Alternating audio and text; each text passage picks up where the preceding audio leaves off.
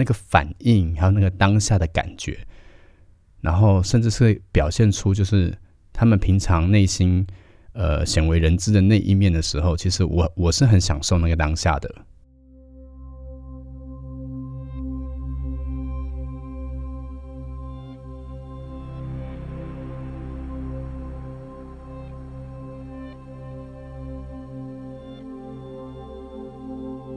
你现在收听的是华语界最私密的 S N 节目《调教诊疗室》，我是 Kenta。本节目会谈论到大量真人真事的 S N 情欲互动。如果你是未满十八岁的听众，请等到成年后再来收听哦。也请你戴上耳机，以免有太多的生理反应被旁人发现。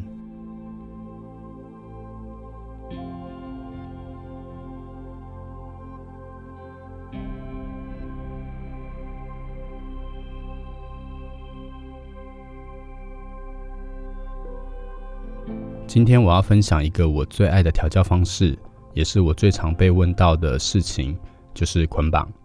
踏入 SN 世界到现在已经有十年的时间，我接触捆绑也有八年的时间了。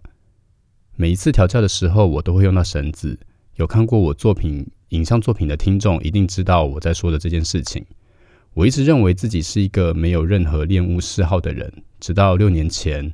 某一次，朋友邀约我进行就是所谓的双主调教，就是两个主人一起调教一个奴，我才发现就是哦，原来我有恋物这件事情。那个奴以外表条件而言，算是我喜欢的类型。当时我们约在我朋友家，然后我到的时候，他们就已经在调教了。这个奴他是被就是被我朋友用那个长袜蒙住双眼，然后坐着。呃，我记得手是放在后面，就是像稍息那个姿势。呃，我朋友就是一边挑逗他的奶头，一边用一些比较粗俗的用词，就是羞辱他。那奴的身材就是不壮硕，不是那种很壮的那种，但是有稍微应该是有去健健身房练过。那他的胸肌就是那种有微微的那种线条，然后平坦结实的腹部，还有已经硬到不行的肥屌。那我觉得用“肥屌”这个词形容，我觉得还蛮恰当的。那原因是因为，就是他的屌我有握住嘛，那那个屌的粗度是我的手没办法握住的那种。然后，呃，我两只手握着，刚才是一只手握嘛，那个粗度是我握不住的。然后我两只手同时握住，就握住它的根部，就是屌的根部。然后另外一只手在握上去的时候，它的龟头还是有露出来一点点的那种，那个尺寸就是我觉得还蛮惊人的。当时其实。就六年六年前的时候，我的调教经验其实没有像现在这么熟练。那遇到的屌其实也没现在这么多。那我只能用那种令人惊艳的，就是那那种感觉来形容它。那后来在调教结束的时候呢，我们我就就是好奇一下，我就跟朋友说有没有尺借我量一下。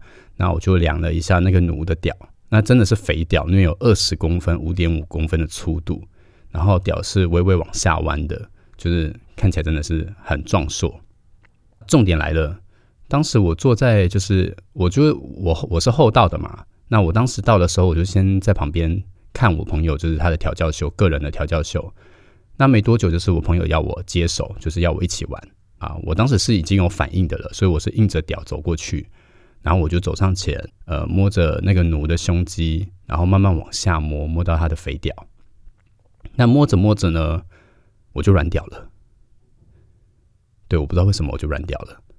啊，我朋友就是还跑到我旁边，就是帮我搓揉，然后想把我弄硬，但是怎么弄我就是没反应，我也不知道为什么，反正就是我我说不上来，就是我他算是我喜欢的类型，然后现场那个画面其实是还蛮不错的，那我就越摸越没反应，我就跟我朋友说，呃，不然你们先继续刚才的，我先在旁边坐着。就是先看一下，然后看可以做些什么事。那我就坐在旁边，就是看他们在那边玩嘛，然后一边羞辱他这样子。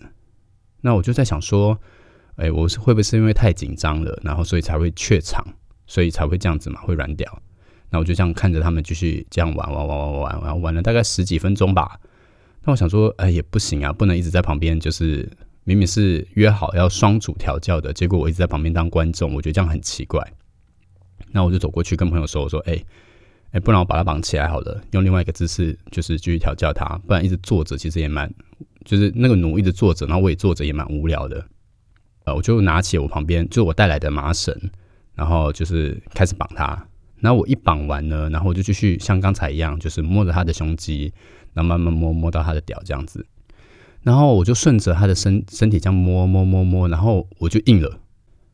然后我记得那个硬是那种秒硬。然后我当下就觉得，哦，诶，那感觉很妙，就是我不知道我说我说不上来。那以前都其实没有意识到这件事情。那我就把这件事情就是放在心里面，然后直到我下次自己约调教的时候，我就做了同样的实验，就是呃，我先调教，然后不绑，然后我再换下一次，我就换成先绑再调教，然后我发现就是呃，我在捆绑奴的时候，我是会有身体反应、生理反应的，尤其是在那种控制力更强的那种绑法的时候，就是那个反应更明显。从那个时候起，我就才意识到自己说。呃，我可能有练神的嗜好，绳子的神，就我有练神的嗜好。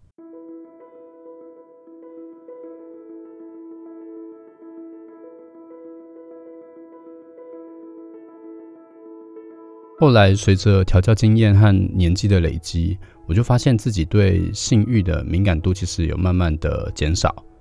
那当时就是有碰到所谓的撞墙期。后来调教都是那种。力有余而心不足，就是我体能还是够的，就是我，但我的心就是不知道去哪了。那但是我就是觉得，呃，还是继续绑。那段时期真的是就是在用兴趣来支撑自己绑下去。那个时候大概是在二零一五到二零一六年的那段时间，持续了大概一年。那也是在那一年的时候，就是不断在思索，就是神符捆绑对我而言到底是什么。那我是一个，就是我是一个双鱼座。那三分钟热度就是一直我我一直知道这是我的弱点，但是神符却在这么多年之间，就是一直在我的生活之中。在那个不断质疑的那一年，我就不断的在反思这件事情。那每一次在捆绑的过程中，我发现自己的注意力就是慢慢从捆绑的那个绳结，慢慢转变到就是我跟被捆绑者，就是受缚者之间的互动。我的注意力越放越多，后来在某一次调教中，我就算是找到了答案。有一个跟着我五年的奴，我用生物老师来称呼他好了。呃，我们没有主奴关系，只是单纯的那种调教互动而已。当时我认识他的时候，他还是实习老师，那现在已经独当一面了。生物老师他住在我家附近，那五年前他用交友软体敲我调教，呃，我们就约了第一次。当时的调教也是他第一次的调教，那是啊，他当时是这样说啦。那我就问他为，我就问他说为什么是第一次？他说他和她男友同居，很难有自己独处的时间，加上他对就是依林的性爱其实没什么冲动，所以才会想说想要尝试看看调教，就是看是什么样的感觉。后来就是隔了几个月之后，他又来敲我。因为我们已经有了第一次的互动了嘛，所以这一次就第二次的时候，我们就是互动也比较轻松一点。那调教中间呢，也会就是有一句每一句的，就是搭话聊天这样子。那我我其实还蛮喜欢，就是调教的时候跟奴在聊天的。呃，如果你们有看过就是完整版的影片，就是有时候会发现是我在跟 我在跟奴聊天，就我我比较喜欢这样子啊，比较轻松一点。那通常会跟就是我会聊天的对象的话，基本上也都是跟我调教过，可能两三次以上，就是呃我会比较自在一点。那一方面也是让奴就是更放松。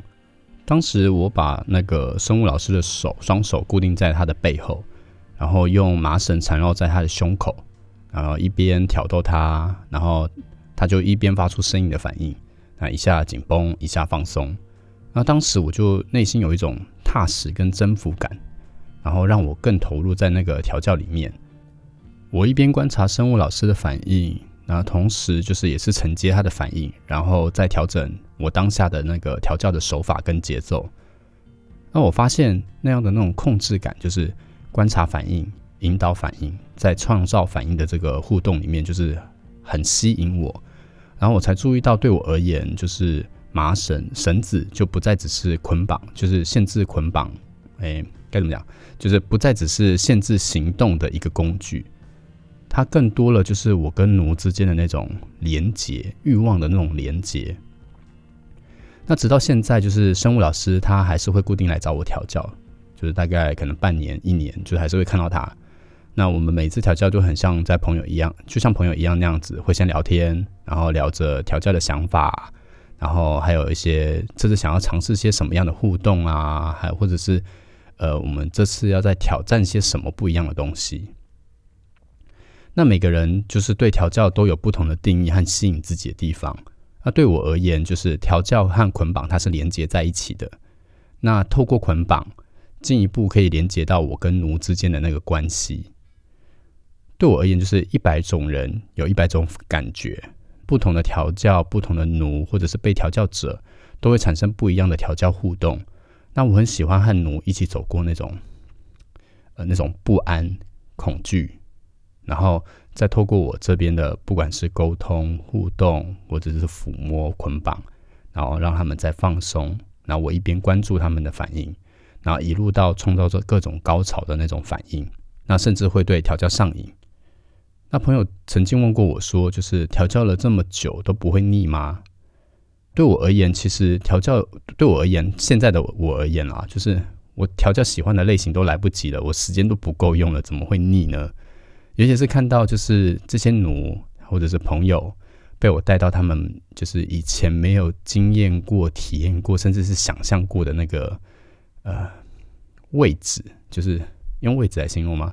就是那个反应，还有那个当下的感觉，然后甚至是表现出就是他们平常内心呃鲜为人知的那一面的时候，其实我我是很享受那个当下的，因为这是对我对我而言就是。那个当下，就是到达那个位置，那个当下，他们愿意展现他们不为人知的那一面的那个当下，那个是需要时间堆叠才会出现的，那是需要很多很多的信任才会出现的。那其实我很喜欢那那个经历过很多时间的堆叠、累积、磨练之后所产生出来的那个东西。那我其实也很高兴，就是这么多年来，就是这些奴就是跟着我一起成长，那他们也带着我一起成长。啊，我也希望就是大家能在未来的调教，也不一定是未来了，就现在这个调教当下，大家都可以慢慢尝试去找自己喜欢的位置。而，未来可能会因为时间而变动，但是现在这个当下去找你自己觉得你可以承受的。那你也适合，甚至是喜欢的那个位置，当然是要在安全合理的范围内，然后尽可能的去尝试各种不一样的可能性。那我就在这边先祝福大家调教之路，就是受点伤其实不要紧，但是不要忘记如何温柔待人，还有挑战未知的那个勇气，千万不要忘了。